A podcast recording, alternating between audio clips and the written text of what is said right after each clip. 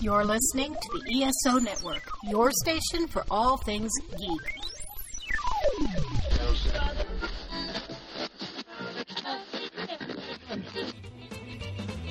Welcome to Earth Station One, a weekly podcast dedicated to all things sci fi, fantasy, and much, much more. Sit back and relax and enjoy the show. This hit goes out to you, Mr. Wick. 42 regular, wasn't it? Yeah. And so it begins. Yeah, yeah, yeah. Living in this time behind enemy lines, so I got mine. I hope you. Challenge him to single combat. If you win, you'll have your freedom. And when I see you, I'ma take what I want. So Amen. you ain't real, hope ya. Y'all feel the wrath of killer.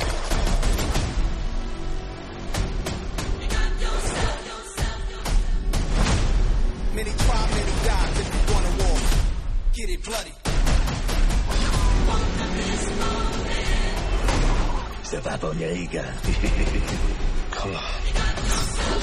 The only way John Wick will ever have freedom and peace is in death. Yeah. Not really.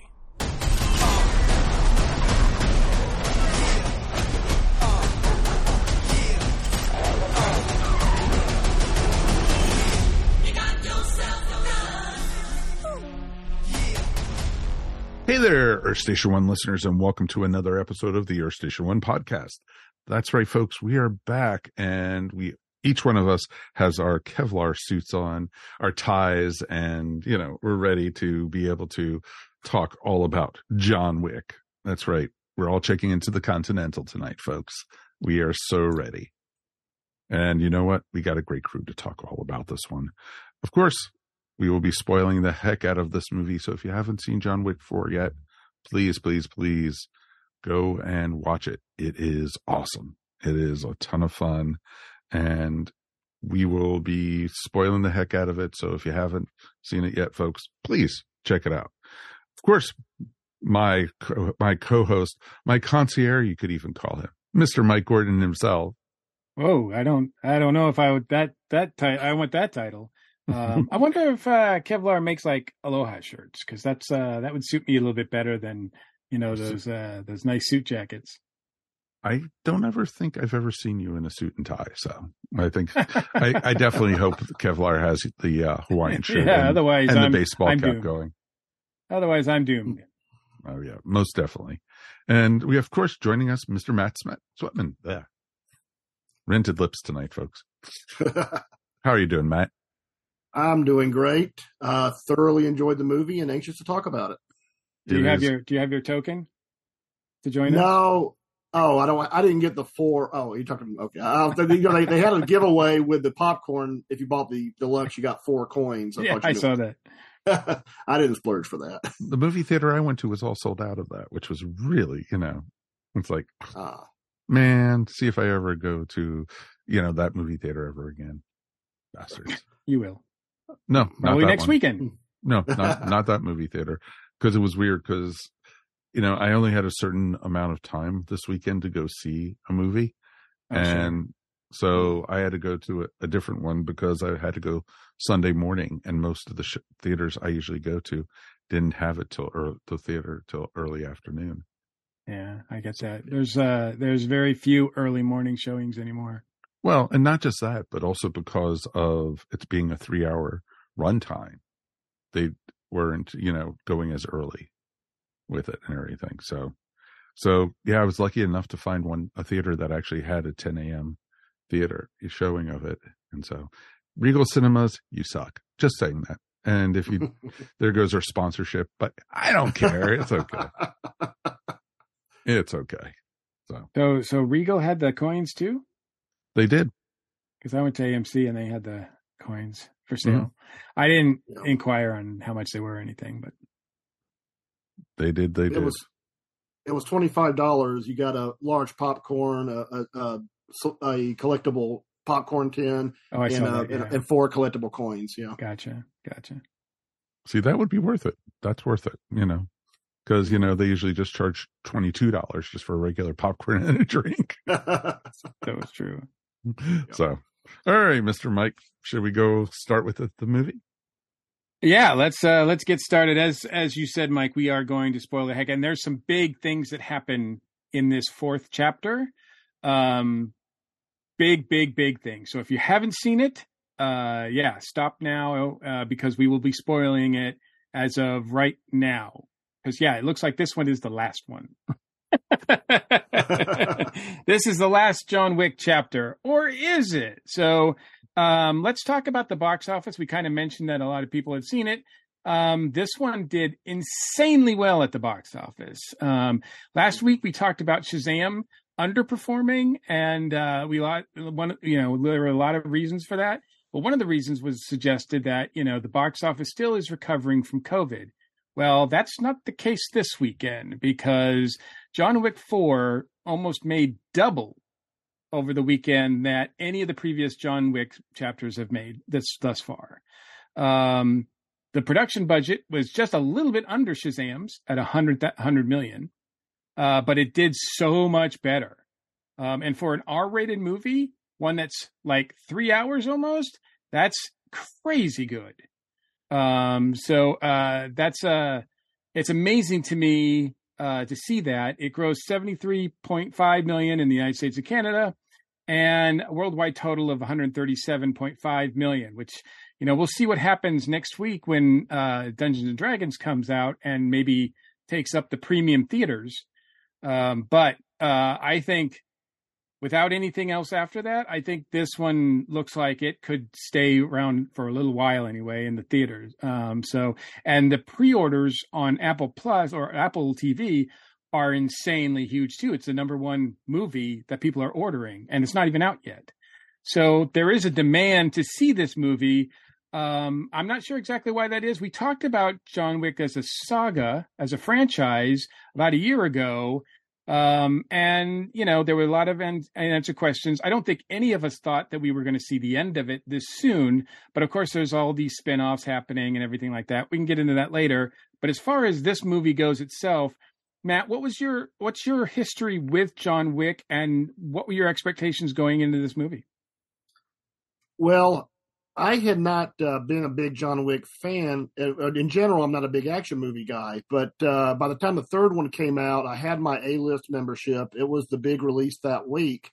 I said, "Well, I need to watch these first two. By that point, it had a reputation of being a very good series, and so I streamed the first two, and I was instantly hooked. Uh, the story was great. The world building was outstanding, and besides which, I don't think I've ever seen better fight choreography in a movie bar none.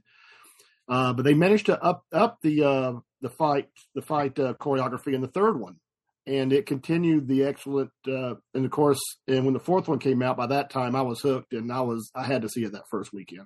Yeah, yeah. I this is the first one I've seen in the theater, um, and uh, and rightly so. I don't regret that at all. Um, I think it's definitely theater, Dolby theater. That's what it, that's the Mhm. especially theater I saw it in, um, and it was great experience. So I definitely recommend people see it on the big screen if they can. Uh, Mike, what were your expectations going into this? Did you think uh, this is like just another one, or did you think uh, what did you think? Were you excited? Oh, I was very excited. You know, like you, I came to the, the series very late. And, you know, we, this, like you, this was the first one I had actually gone into the theater and seen. I had missed the first two at the theaters and everyone was like raving about it, raving about it. And, you know, oh, you know, you know, don't kill the dog, don't kill the dog. That's, you know, it was very interesting to watch it finally and saying, okay, I'm going to sit down and watch this. And then, you know, when number three came out, I probably had seen the first two like within the first week or two before it, before it came out, but I just couldn't get to the theater and I knew it wasn't on our schedule to review at the time. And Right, so right. liking the first two, I watched the third and was real pumped, especially the way the third one ended with, you know, he was like, you know, he had gotten shot off the roof and, you know, and he was rescued by Laurence Fishburne's character. And, you know, it was a perfect setup for number four. It was like, I just thought, oh, all hell's going to break loose. And I was excited for it. You know, for me, watching a John Wick movie is like watching a video game, you know, like a first shooter, you know, video game. And they played on so many tropes on that, especially in this movie. And right. we're to talk about it. And it was, it was, it exceeded expectations completely. And it was a ton of fun to be able to watch it and to be able to enjoy it in the theater with a tub of popcorn and, you know, being there like a little kid on a on a Sunday morning watching. I uh yeah, like you, I came to it late, saw it on streaming or however HBO whatever it was on. Um but I got caught up quick. Um saw the third one I don't think I yeah, I know I didn't see it in the theater. I don't know how quickly I saw it once it was run, unavailable, but I saw it and uh that one one I was kind of weak on. I didn't uh I didn't there's a big chunk of it with the Halle Berry part that I just didn't it I didn't get invested in at all. Um, and I thought it was just kind of over bloated. Um, so I was worried because we all heard that this was three hours, you know, and specifically I had heard that the first two hours are kind of dull, and then the last hour huh? is like the best action you've ever seen. So, uh, so while I was watching it, I was like, I don't know what movie those guys saw because the first hour and a half flew by so fast for me. Now, maybe on a rewatch, maybe some parts seem a little slower than others, but I really enjoyed and was invested in every, you know, and to me, it just built up and built up and built, build up. And then finally, when he ends up in Paris, I mean, yeah, that's, I mean, that is, that is a history, cinema history making third act. mm-hmm. I think um, I, I, yeah, they definitely saved the best for last. Uh, I think because man, I think people are going to be talking about this choreography and this, and it feels like you know. I mean, look, I don't go into this thinking it's going to be that deep or anything like that, but I really like the action pieces. Uh, the plot is is okay. It gives a reason, whatever. Um, and the cast, I love the cast. Keanu is amazing in it. Uh, not just in the fourth one, in the whole series. And the other folks that are in all the other ones too, Laurence Fishburne, Ian McShane, Lance Reddick, rest in peace. They are they are outstanding. It's good to see them all again. And they always, when they bring in new characters, they bring in really cool actors as well. So I, I really enjoy watching this. The look, the feel, the sound of these movies are just really well done. I don't think anybody's doing action movies as better as good as this now. Um, Matt, what did you think of this one in particular? When you came out of the theater, what what struck you? What you, what were your thoughts? Did it satisfy you? Absolutely, it did. I um I couldn't uh, believe they managed to top the previous movies, but they absolutely did. Um, it, it did have a little bit of setup. They had to set up a little bit of the plot, but once they had the scene where he had to get out of the uh, hotel in uh, Osaka, in Japan, mm-hmm. it was pretty much no holds barred from that point on. Everything was just, I mean, there was very little chance for a breath, and and it just built. And they had so many other characters who held their own as far as the action with Keanu Reeves. In particular, the character of Kane, which is played by an actor who apparently is big in um in uh the Asian market yeah, in Donnie action M. movies. Yeah. And uh and he was absolutely amazing. In fact, in some ways, I think I liked his character better than John Wick. Uh, to, to, bring in a character like that to hold their own with John Wick is just it's just incredible, and uh, I loved every bit of it. Yeah, uh, Mike, I think we know, but did you do you this was satisfying? Oh God, yeah, it was awesome. The characterizations, like Matt was like saying, were just awesome. Ian McShane was the Ian McShaneiest he's been in all the films, and you know he's he's so sly and he's so cool, but he also so conniving at the same time. And you know he has always like always like an undertow to it. He did the same thing on American Gods when he played Odin or Mr. Mhm. Wednesday. And it's it, it's just the same it's very cool and I just loved his character in this. And like Matt was saying, the character of Kane was just awesome. He was he was honorable. He was he was conflicted throughout the whole movie because John was his friend, and but he the table had a something over him which was his daughter, and it right. was really really well well done. And I just thought you know his character, you know, I was like trying to figure out how can you know how can they go through this you know and then the character of mr nobody. And Yeah, he yeah. was awesome. I was I, was walking out of there going who was he? Mhm. what you know was he just another assassin or was he more to it? You know? I could see there being a spin-off with him you know Mhm. Yeah. he, Well, they he plan on. such I a- mean, they've opened the door for tons of spin-offs. oh yeah we'll talk about that and uh, i figured it Sure. towards the end and everything yeah. but it was so well done. These characters were awesome. And let me ask you, because I was the only person in my theater that stayed to the very end for that final Yeah. scene. No, there was a few of us that stayed. Yeah, because Yeah. not a lot, no one stayed. And I think you got a, a pretty good payoff of what's to come. Mhm. Well, Yeah. yes and no. Um, and and you know, well, this is I think a big thing that we have to talk about right away. John Wick dies at the end of this movie. Um, I didn't expect it. Uh, I didn't believe it.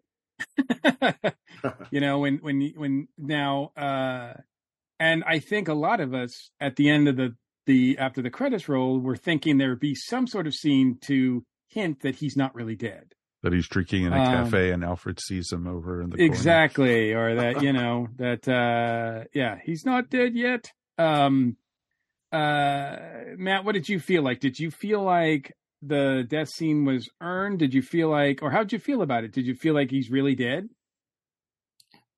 I think they're keeping their options open. I mean, we, I think there's enough wiggle room if they want to say he didn't really die or he faked his death or something. I think there's some wiggle room there. Um, I mean, Keanu Reeves is roughly our age. Uh, it, this kind of role has got to start to wear on you at some point. oh man he's And- and he does most of his own stunts too Yeah. So I, I have to imagine. I mean, I've already seen reports that the studio really wants him back. They want him to do more John Wick. Um, it's just a question of whether the uh, creative personnel in Keanu wants to go through that again. But I think they've got a nice four movie package if they want to say this is volume one of the John Wick story. And if they want to expand this universe in other ways, they can go that route as well and still continue to, to milk the cash cow, so to speak.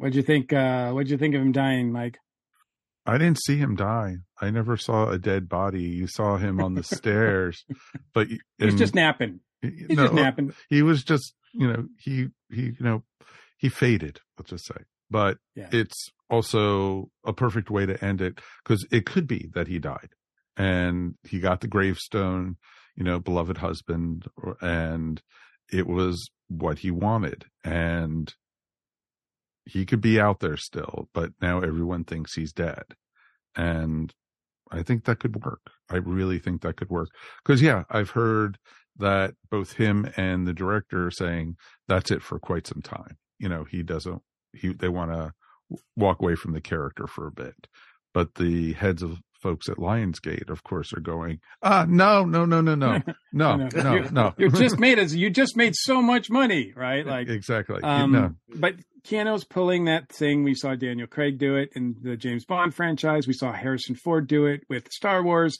They're like, I'll come back, but only if you kill off the character, right? Like that seems to be now a trend, I think. Um, and uh, which makes me really scared about the new Indiana Jones movie. uh, but um, uh, you know, so I think Keanu has said in interviews that include spoilers that yes, they they thought that the only reason to make this one was if you if he dies at the end, and uh, and I think they I like the way they did it um, if he is truly dead. Um, but but he's you know, getting much this- better. He's getting much better. in better. this day and age, I just don't know if I trust that kind of thing. It didn't really do much. It didn't do enough, as you said, Matt. I think they left it so they could keep their options open, and I think that I felt like was, was a bit more of a cheat. Like, eh, decide one way or another. Like, if you're going to do that, to do that because on you know with and we'll talk about it later. But with the spinoffs, they're going to be prequels, and Keanu's going to be back in some form to help out with those, but as far as his story, it's done. Um, knowing that, is that do you think that this was a suitable finale for uh, Keanu Reeves and John Wick as a character? I think so. I mean, you have to remember not only are these um, four movies, they're four movies that happen pretty much one right after the other. Um, when has he had? I mean, he's got to be tired. I mean, I mean, I mean, all these scenes back to back to back to back. Um, so yeah, I I think I I have I've refrained from buying these in physical media because I kind of want to wait toward the definitive box set. And I Mm. think with the box set that will inevitably come with the four movies, I think I'll be ready to splurge and buy the 4K four movie box set. Yeah, uh, Mike, what do you think? Is this was a fitting finale? Oh, I think it was a great finale. You know, it's the same way if four is a good number for him. Four is, you know, a great ending. I think if they, he was released from his debt to the table, he got, um, Kane, he was released from his debt to the table. So basically he, every, he got what he wanted out of it. And, you know, if he dies, so be it. And I think it's a fitting end for the character. It reminded me, and I was thinking about this while we were I was watching the movie. It's almost like the Blues Brothers police car in the Blues Brothers movie. It got the Blues Mhm. Brothers to where they needed to go. And then when they got to Daley Plaza at the very end of the movie, as soon as they get out of it, the car falls apart. That was John Wick, you know, literally. And I think it would it would be a fitting end for the series. And he went out as a hero. He went out, you know, doing what he set out to do. And I think Mm, Did he though? Because the the table the table's still there. Everything everything is is pretty much as it was when yeah, but he d- he destroyed certain people that he wanted to. they're just going to put more people there. Well, that's what exactly where I was going with it. Yeah. The table will never be destroyed, even if they he destroys the elders. Somebody else will step in their place, and you know it. It was a fruitless cause, and I think he finally realized that halfway through this movie. Yeah, I I wish we had come. I wish we had seen him come to that definitive conclusion, but uh because I do think that was they tried to make that clear in this. Like you, because they said a number of times, like you can kill him, but someone else is just going to pop up in their place. Like it Mhm. just doesn't matter. Like it's futile what you're doing. It's like Hydra: cut off one head, another will pop up. he's like i'm i want to kill them all and so he doesn't do that uh although he does save a couple of people so that's a good thing um and uh you know and he gives uh uh winston his uh his hotel back and everybody seems to be relatively happy although there were a lot of casualties on the way. A lot of people that were close to john are dead.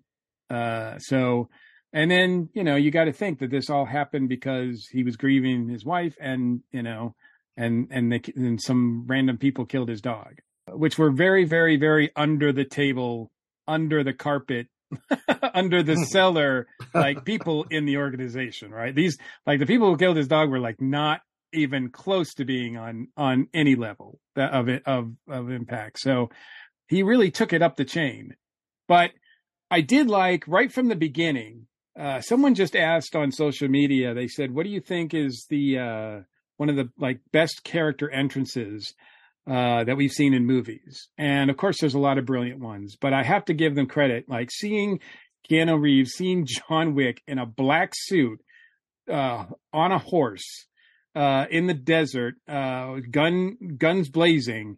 I don't know if it gets much better than that. I mean, that's a great entrance. I don't I don't disagree with that at all. I mean, it made no sense, but it was still cool. Like, and that's what a lot of these movies are, right? You give them, you give them a pass because it just looks so cool. Uh, Matt, what were your favorite? What some of your favorite set pieces within the movie? Well, the the finale or leading to the duel, that whole scene on the stairs, to climb up Mm. the stairs, the well, maybe if I had to fault the movie for one thing, that rolling down the stairs looked a little exaggerated. It continued a little too long. Actually, it, it the the crowd and I saw it, and they actually chuckled at that scene when he kept rolling down the stairs. Yeah, I mean, the Um, fact that he ends up in the right, like the back bed at the bottom, I think is comical. I think that was intentional. But yeah, I mean, it did. You know, whew, that's that's rough. Yeah. And of course, when Kane joined them at the bottom of the stairs for the second go around, and and Kane was going to help them get there, that was again. I, I said before, Kane I think is my favorite new character in this, and and Mhm. just that was an amazing scene with Kane, and then and then the uh, uh, I guess they called him Nobody or the the assassin guy, the the sharp Nobody. the- nobody Yeah. uh, he he got involved in his uh, in in the person that he is a support animal for, or the dog he's a support animal for. Also participated very very purposefully in that. Uh, I, I love that. And I love the way they set up his turn in that John Wick saved his dog, saved his partner, Mhm. and that that basically he earned goodwill with the other assassin after him, and gained another ally for the end. And I really love the way they set that up. Yeah, apparently it was uh, saving that dog was worth forty million dollars Yep. Yep.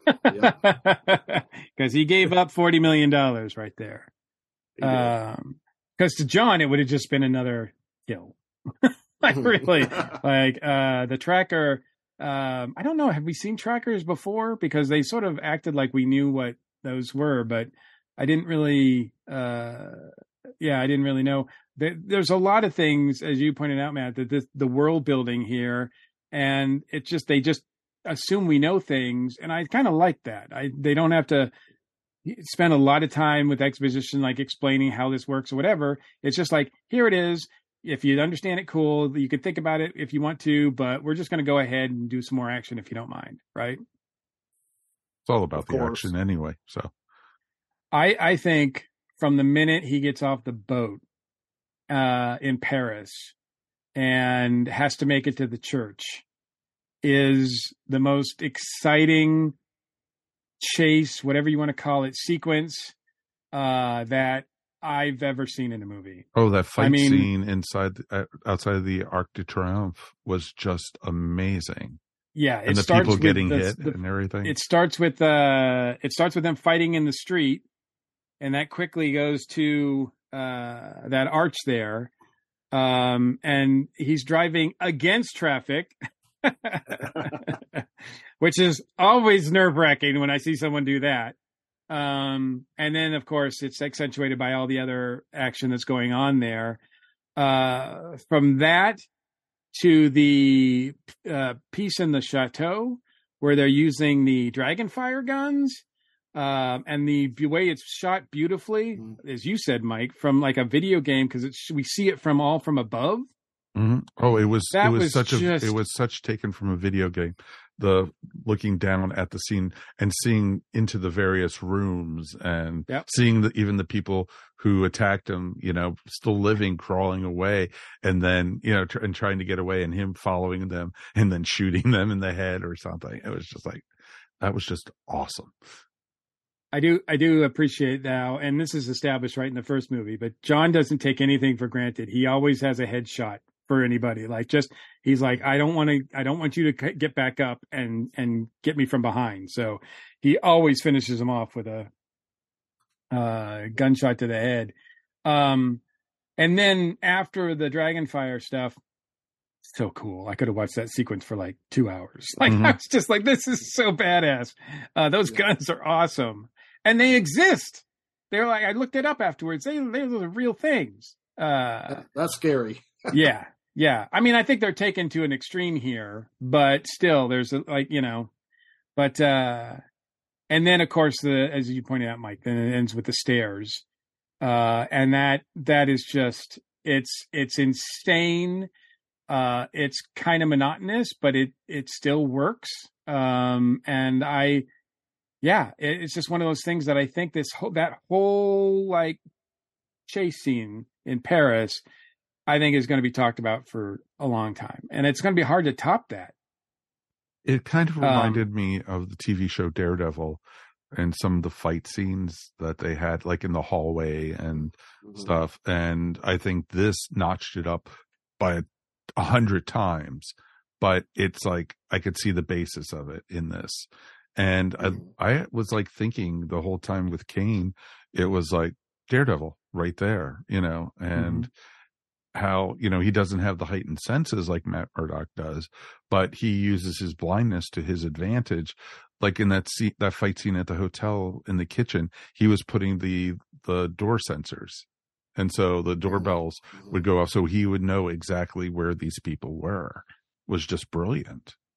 Yeah, I thought they were going to use that a little bit more. Once he did it the first time, I thought, oh, we are going to see that a little bit more, but we never saw it again. But I want to echo something since you mentioned uh, Caine and Donnie Yen, I want to mention something that, yeah, uh, making out this movie, yes. I mean, Keanu is a star, but Donnie Yen, I think, will be, this will make him like, I, he's had a lot of opportunities to, to be like more well known in this, in this country he's done a lot behind the scenes. He does a lot of, he works out as a fight choreographer for a lot of movies, video games, et cetera, et cetera. His resume is insanely impressive. Oh yeah. Uh, and I think most people might know him from the series of uh, Ip Man uh, movies uh, that uh, he stars in. Um, and he's, like I said, he's done a few American movies here and there, but they've been smaller roles. And I don't think they were, obviously, they weren't enough to catapult him to stardom. But this movie, him his his him in this is just uh amazing. His performance, the fact that you never question that he's blind. Like certainly you have to suspend your disbelief a little bit, but the way he acts, he's never quite looking at his target. He's never quite like he's moving his he never quite moves his head like I I can see. Instead, you know, it's pretty obvious that he can't and yet he still can fight like a mother. oh God. Yeah. Uh, Well, he held that sword a lot- in a lot of the fights. He held it. It was almost like he used it to like gauge things that were around him. The way he held it, mhm. and I and I think that was a, a very effective way to kind of show him feeling his environment or sensing where everything was. Yeah, good point. Good point. And as Mike said, I mean, a little bit is like you know comes from Daredevil. Uh, like you know, I mean, I don't think he has a the the quite the superpower ability, but you know, it's almost superpower ish.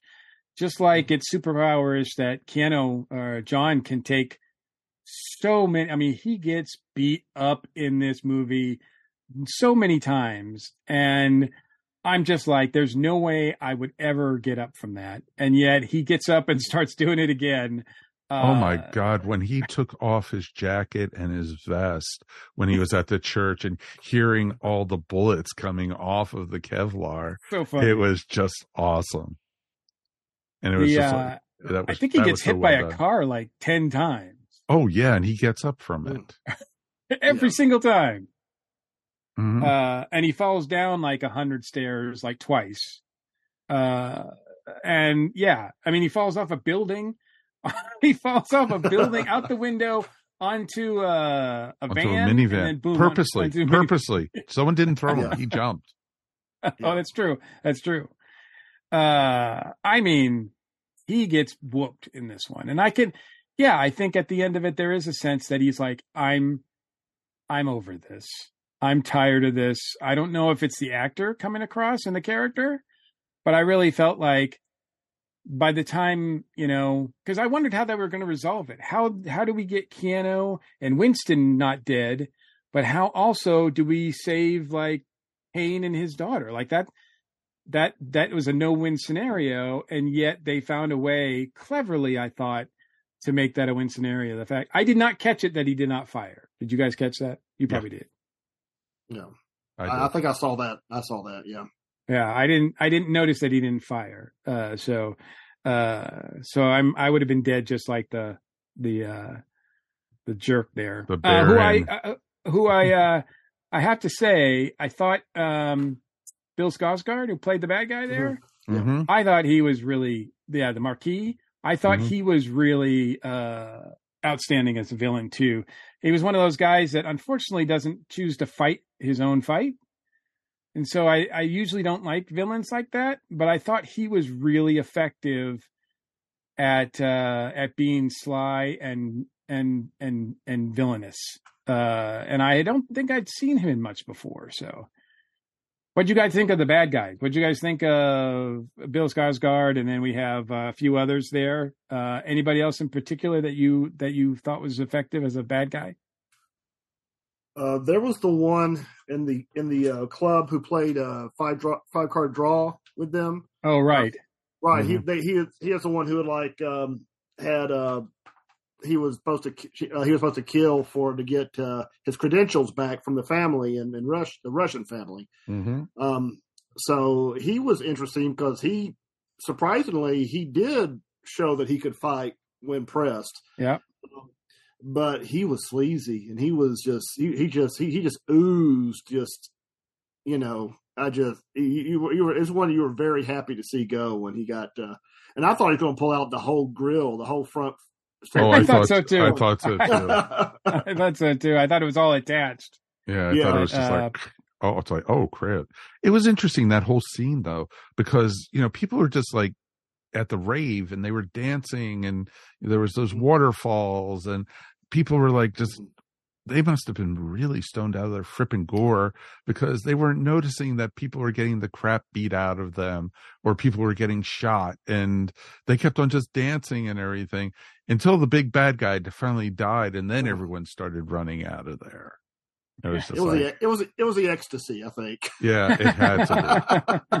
It had I don't know. to be. I, I, I've never I've been, been to a couple rave, so I don't dragon. I've been to a couple Dragon Con parties, but nothing like that, you know, and everything. But yeah, it's it was just it was it was done so beautifully. It felt something again right out of a video game, especially when because that that mob boss was like looked like something right out of Street Fighter or you know hmm. Mortal Kombat type. No, not Mortal I also Kombat, got a Kingpin Street Fighter. vibe from him. Yeah, very much so. Very, very much so. Speaking of And- Daredevil, I also got a Kingpin vibe out of him, and uh, Mhm. and he um, was very he was very nimble with some of the fighting with the kicking and you know stuff like that i was well, Scott really Adkins. impressed. If you look at him, he's not that big. It- he was wearing a fat suit, so oh of course Uh, so I mean that that helped a lot in terms of his movement and everything. But uh, yeah, I thought he was pretty uh, he was pretty good as a foil just for a little while. It was kind of a side quest there, but I allow it because it was interesting. Um, You know, if the if it went through a lot of side quests that weren't going to go anywhere. That and they weren't interesting, then I would say like, why are you making this three hours? Because you could have cut the German stuff easily from the plot um, but it, it was fun. And knowing that this is going to be Keanu's last outing as John Wick, at least for a while, you kind of even allow it even more. It's like, okay, well, we'll give you another hour worth of stuff just because we're we're going to miss you, right? true. Very very true. But yeah it was, Um, but it was interesting and i i didn't mind it. And you know him getting the family back another was another closing piece for him Yeah. Well, it was it was all part of Winston's machinations, and I think it was brilliant the way Winston. Oh, I'm getting my hotel back. I'm getting re uh, reinstated in the table. Is like, oh, I'll, I just I think it was brilliant the way he set all that whole situation up. Yeah, Mhm. yeah. and the family had to play pay for it and let's not leave out uh clancy brown you know Uh, I Oh, love. yes. I always love seeing Clancy Brown. Uh, when he when he first showed up at the hotel at the very beginning it was just like oh this is good. This is going to be good. And i thought he was going to be something even bigger than he was but i loved how subtle his character was in this. What's uh what's really cool about this is that uh the uh the director of this uh chad stahelski i think his name stahelski um he is right now assigned uh, associated with the new Highlander reboot, and you know, obviously he's now worked with Clancy Brown. So and Donnie Yen. Donnie Yen is actually in one of the Highlander movies as well. Not a Oh, good that's one. awesome. So that's Oh, not a. I damn. I feel sorry for him for that, Yeah. but but uh, anyway, um, so yeah, that could be kind of fun to deal with too. But uh, anyway, um, I must say, uh, especially due to current events, uh, seeing uh, Charon, the concierge, get killed right in the Mhm. beginning was hard. Yeah. I had a moment first when two times. First when we saw him first on the screen, and then when I when they when he we got shot, I said, "Oh," and it, it did bring. I don't want to demean the real life death by saying it brought it it brought more feeling to the scene, but the scene reminded you just that we didn't just lose a character. Far more importantly, we lost a really great actor. Yeah. Yeah, and, very and- much so. And uh, and yeah, that those scenes hit hard. Those scenes hit Yeah. hard. I mean, even though he was, you know, in the grand scheme of things, he was a concierge, he wasn't really a main character. I think uh, Lance Reddick brought so much to this franchise in that role. Um, and uh, uh, yeah, I was, I think I would have been upset to see him die without knowing that the actor was passed away because I just liked him so much. Yeah. Um, so that, that was rough. Um, he was but- such a good character anyway throughout the whole series. Yeah. series. Um, we haven't even talked about Sanada, uh, the manager of the Osaka Continental Hotel. Always amazing to see him in something. Uh, him and his daughter. What did you think of the uh, Osaka hotel sequences, uh, Mike? I'm going to start with you this time. Oh, damn. okay no i thought those scenes were beautiful it was very stylized i thought it was extremely extremely done well and i love it through like the first half of the battle caine was just sitting there drinking a, a bowl of of pho you know and eating the noodles. And it was it was just it was just awesome. And you know the the fight sequences and you know the bad guys you know and then the daughter was she was great. She was pretty darn awesome. And some of the the battle scenes especially when they were in the museum part of the hotel reminded me of the last movie a bit, there was a very similar vibe there, but it looked like they were in the same kind of thing. I think that would have been nice if they had switched that up a bit. Mhm, exactly and But I think it was also a definite callback. There's a lot of callbacks in this movie to the previous three. I knew the father wasn't going to survive. You know, that was, you know, it was pretty obvious for there, you know, if you're John Wick's friend, you have a target on your forehead, basically.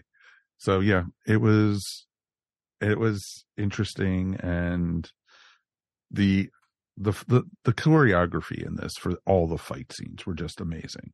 And there was not one, it wasn't the same intensity of what came later, but it's still, it was exciting to see and it was fun, you know, seeing everything. And that's, you know, that's when I realized, oh, wait, they've got bulletproof suits, you know, because everyone was just, you know, and that's why he was going for the headshots and everything. And then I remember from the last movie, the soldiers had the, like the whole body armor and the face masks and having, and John was having to shoot him underneath the masks and everything. Mhm. Right, right. Yeah, he had to get up really close Uh, in order to, uh, unless he was using their gun. I love to, you know, that little attention to detail where he runs out of ammo and he picks up another guy's gun and he starts using that. So, you know, it, it seems like, uh, I mean, they do take liberties with how much ammo he has, obviously, and sometimes it seems like that there's that gun's never going to run out until it's convenient to the plot, but uh, or convenient to the fight uh, scene choreography. But it, it works. It's it's a lot of fun, and yeah, I, we've kind of seen that stuff before, but I I still was intrigued um, watching Keanu do all that. I mean, I'm man, I'm amazed that he can do that at that, that age. Mhm. I'm I'm just like, yeah, I mean, he's about he's about our age, right? I mean, I Oh, yeah. can't do half that. I can't even think about doing any of that. exactly, exactly, Exactly. And he's in how much better shape than the three of us combined? Uh, without a doubt. Without a doubt. So, uh, so regarding this movie, as we mentioned, uh, we all like it, um, and it sounds like we all like it a lot. Um, there's, it's been announced, and we talked about this last year when we did our uh, franchise review the whole thing. There's going to be a series that's released with Ian McShane called The Continental, which is going to be a prequel series. Um, I don't know if uh, Lance was supposed to be in that or not. I don't. Uh, from know. what I was know. reading earlier today about it, is it's supposed to be about how the Continental in New York, um, how the how he got his start there, and the concierge. Gotcha. It's supposed to be played by younger actors, but they both are both have filmed scenes for the you know Ian McShane and our friend who passed away. Um, both have filmed scenes for that series. It's only a three part miniseries, from what I've heard. So- Gotcha. Mhm. so it's not going to be like an ongoing series. And then they announced today um the new series that is coming out. A TV series? Yes. yeah. Wow, Oh, I didn't actually, hear no, about the. no, not a TV heard- series. It's it's a new movie that's coming out 2024. Yeah, a couple days ago they announced that uh, that there was going to be a spin-off movie with uh, Ana de, Ana de Armas, um, who was great in uh, speaking of James Bond in uh, and Daniel Craig in the last Daniel Craig James Bond movie. She was the, one of the most outstanding parts. Mhm. Um, so we know that she can physically, you know, fight and be, you know, an action hero. Um, she's playing a character from uh, the second movie, I believe, the ballerina.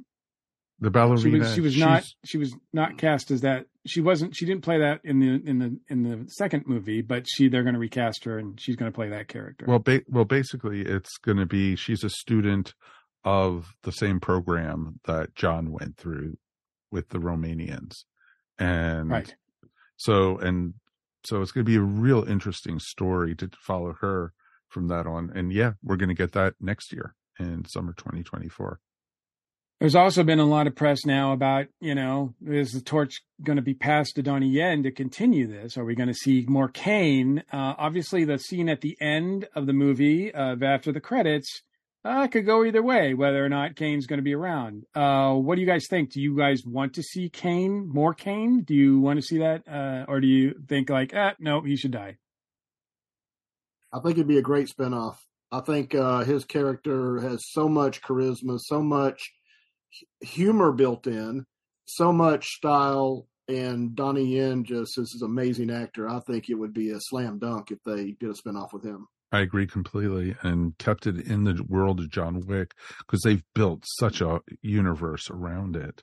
And, you know, all the different continentals around the world, all the organization involved with the table and have his character maybe not going up against the table or such, but working around it, I think would be Hmm. kind of cool to see.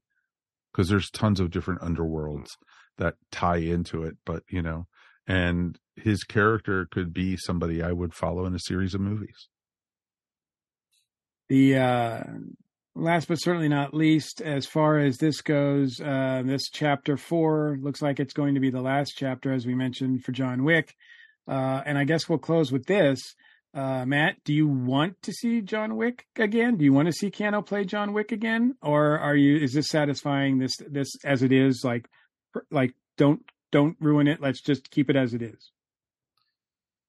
I think it's a nice way to end. I would be afraid that the the desire to keep topping the previous one will become harder and harder. And if we ever had a, a John Wick movie which let us down, I think would diminish the franchise a bit. So I I'm okay if they end it right here. I think as much as I love the movie and as much as I love some ideas of the spinoff, I think Keanu Reeves as John Wick, if they want to end that right here, I'll I'll support that.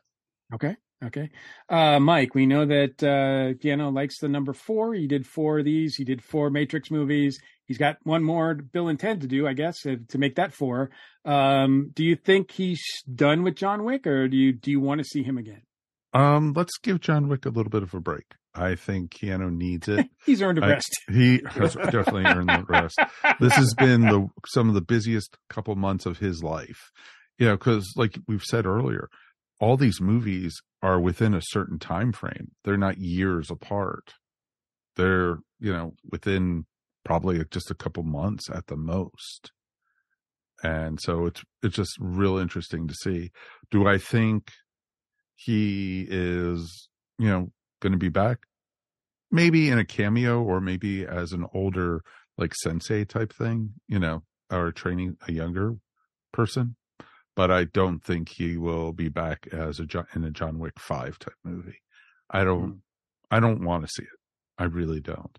I think, and because they're going to compare it to this one. What are they going to have a six hour movie of, you know, or, you know, or something like that? No, I don't think so. And, you know, and originally this was a four hour cut of a movie. You know, there was a, a four hour version of this. And so, you know, they edited it down, folks. So there was even more world world building and everything. Coming to so, streaming.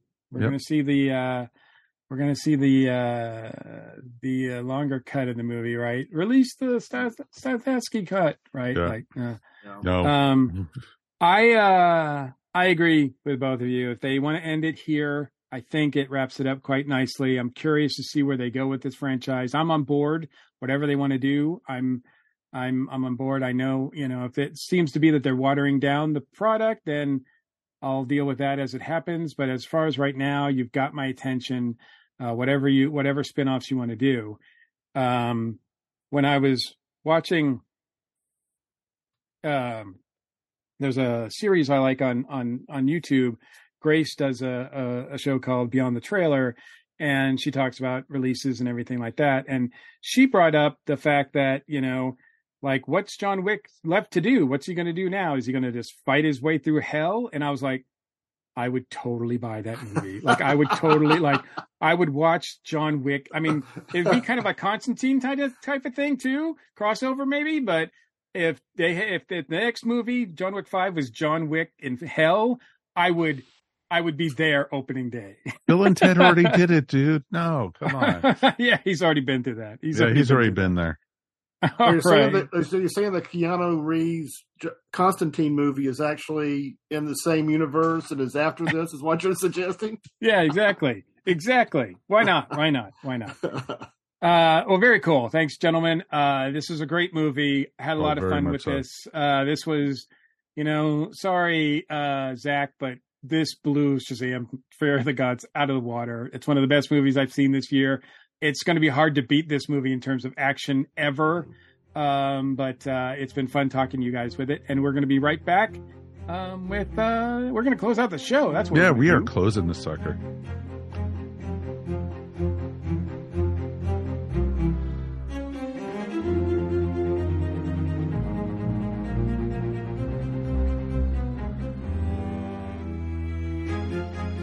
Hi, this is Ashley Pauls with this week's box office buzz. I feel like the past couple weeks have been frantic with getting ready for a con, going to the con, recovering from a con, which, if you're a regular Comic Con attendee, you know how that feels like. But I'm excited for things to be returning to normal and to head back to the movies and we've got one of the movies I've been most excited about ever since I saw the trailer, which is Dungeons and Dragons Honor Among Thieves. I was both excited and nervous for this movie because I could see it becoming like a really surprisingly fun and entertaining hit, but I could also see it flopping and bombing really hard. So, kind of nervous to check out the reviews for it, but it looks like it's getting pretty good reception, hovering around 90% on Rotten Tomatoes, which I think honestly is great. And just from what I'm hearing about it, it does sound like it's a lot of fun, a good time, even if you're not super familiar with Dungeons and Dragons. I have played some D&D, but I don't consider myself a overwhelming expert in it, but I think this is going to be a fun movie just for people who like fantasy. Great cast and always love seeing Chris Pine on the big screen, so I'm really looking forward to seeing it. Lots to catch up on the small screen as well. We are now into The Mandalorian season 3. Really curious to see where this season goes. I feel like it's not necessarily grabbing me as much as the second season, but I feel like that could be one where once we've seen the whole story, we'll be able to evaluate it as a complete arc. And that's it for this week's Box Office Buzz. If you're looking for more entertainment related content, be sure to check out my blog over on the ESO Podcast website.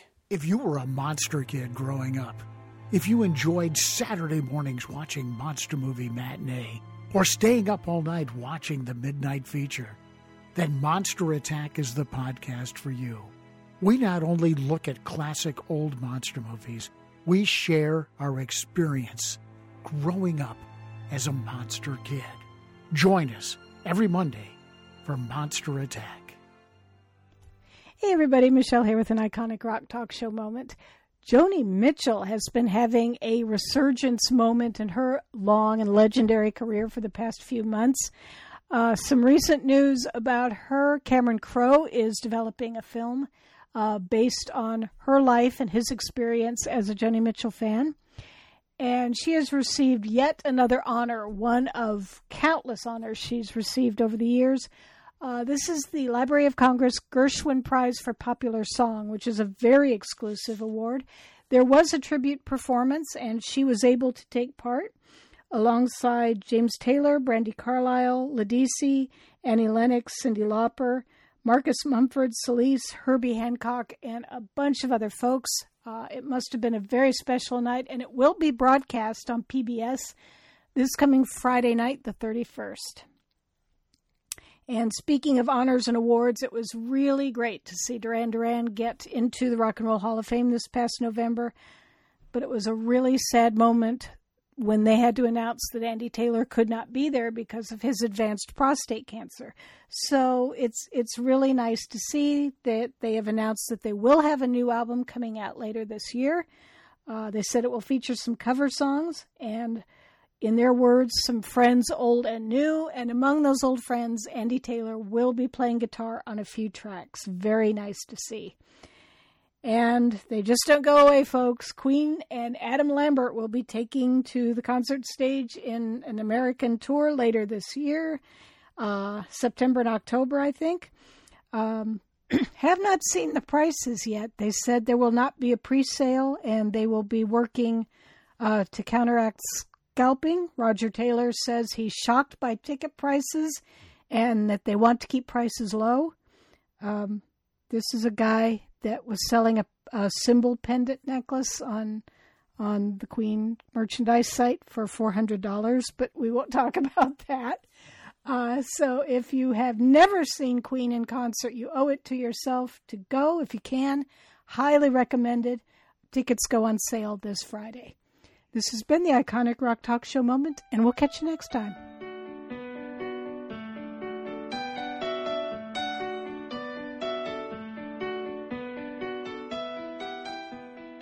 And this is going to wrap up another episode of the Earth Station One podcast. Want to thank everyone for joining us tonight.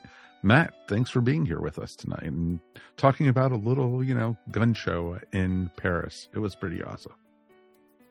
Thank you very much for having me. I enjoyed it. Anything you want to shout out about, sir?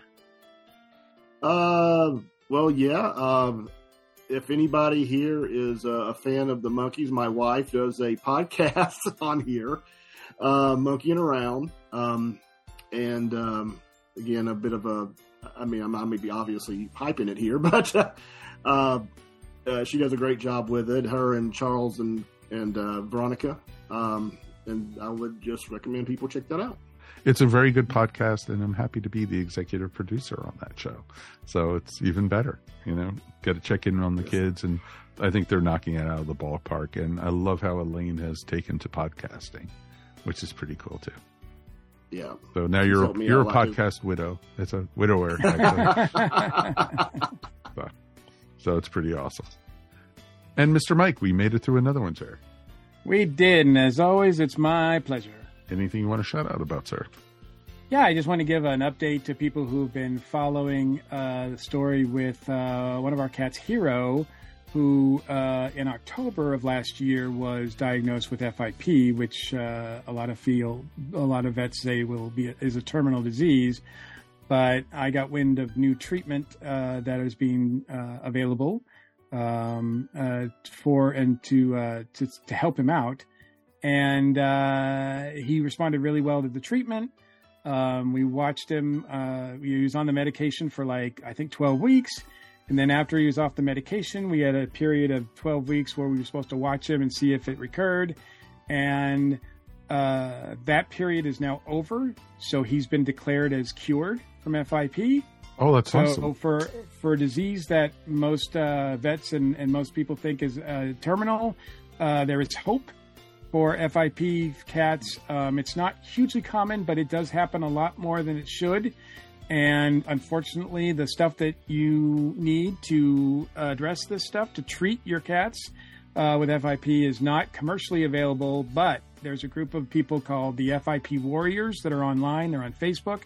Uh, seek them out. If you need to, seek me out, and I will point you in their direction because they are doing a fine thing. They are helping save lives. Uh, and uh, I don't think there's anything that, you know, is a greater calling than that. So, uh, you know, we just talked about a guy who's taking lives really well, but uh, the FIP Warriors save lives, and uh, they, I, I owe them a debt of gratitude uh, because uh, Hero is a very special cat to us, and uh, as they all are. Um, but um, uh, he he's been through a lot, but he is he is looking good, and uh, it's all because uh, FIP Warriors. So thank That you. That is awesome. That is awesome. That's great news. Great Yep. news. Um, my shout out real quick is to the Sandy Springs Theater. We actually went on Saturday to go see their production of Spamalot. That's right, Monty Python Spamalot.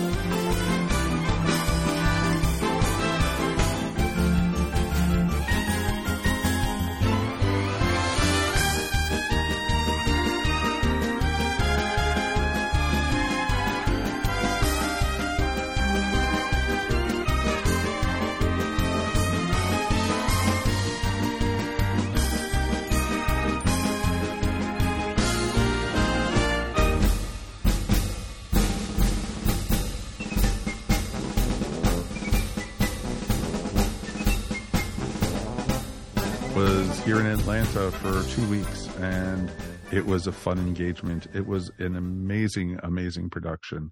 The folks who did it tied it into a very good play, a very great musical, which I've seen now five times. And I think this is up there with seeing it on Broadway. It was that it was that fun. And I really enjoy it. So if you ever get a chance, go see local theater, folks. It's always great to do. And if you get a bunch of great friends to go with you, it's even better. There were 12 of us who went and There were. and we had a blast and it was even better because we got to go to Papa's and Beer afterwards, you know, which is always one of our favorite Mexican places to go get stuff. You know, we should get them for sponsoring some uh, sometime. you know, we talk about them so much between this South Carolina Comic Con and you know all the other experiences we've gone with it. You know, I definitely think you know they could pay us with food. I think we'd be quite happy with that. So if anyone has a connection there, please point them our way. We definitely would love to do that. Okay, folks, I just wanted to say thank you as always for listening to the Earth Station One podcast. Remember, we couldn't do this without you. If you want to support the podcast, please check out our TeePublic store and check out the brand new Darren t shirt that we have. Wonder Warrior lives. Every t shirt we sell from Wonder Warrior, and we have actually sold a few of them already this past weekend. We uh, actually, everything there goes to charity. So for any of the Wonder Warrior t-shirts, it's definitely worth it. It's Darren's favorite charity that he, you know, cared a ton about, and we definitely will, you know, continue that with him for him and everything. And there's a ton of other good ESO swag there, so check it out. Also, remember if you want to listen to our show before the rest of the world, why not join the ESO Network Patreon? For as little as a dollar a month, you can help support us here at Earth Station One. Just check it out at www.patreon.com slash ESO Network. We also want to hear from you, so please write us anytime at feedback at earthstation1.com. Remember, you could also find Earth Station One wherever fine podcasts are found. And now Earth Station One can be found in video format up on YouTube. Please like and subscribe, like and subscribe, like and subscribe. Click down below and also hit the bell so you can know when we have our new videos out since we're coming to you now twice a week. And I could, you know, we have a great show coming for the next episode, folks. You're going to love that one. So, but on behalf of myself, Mike Faber, of course, Mr. Mike Gordon, and of course, Mr. Matt Sweatman, thank you for listening as always. Please hug your loved ones, have some fun, and remember out there, folks, never hurt John Wick's dog. Never, never, ever, ever. See you next time. Peace, and we are done. Boom. You've been listening to the Earth Station One podcast, a show by fans for fans. If you enjoyed the show, please subscribe to our show up on iTunes or wherever fine podcasts are found. While you're up there, please rate us and remember to leave feedback. It would greatly be appreciated. And remember to tell your friends all about us while you're at it.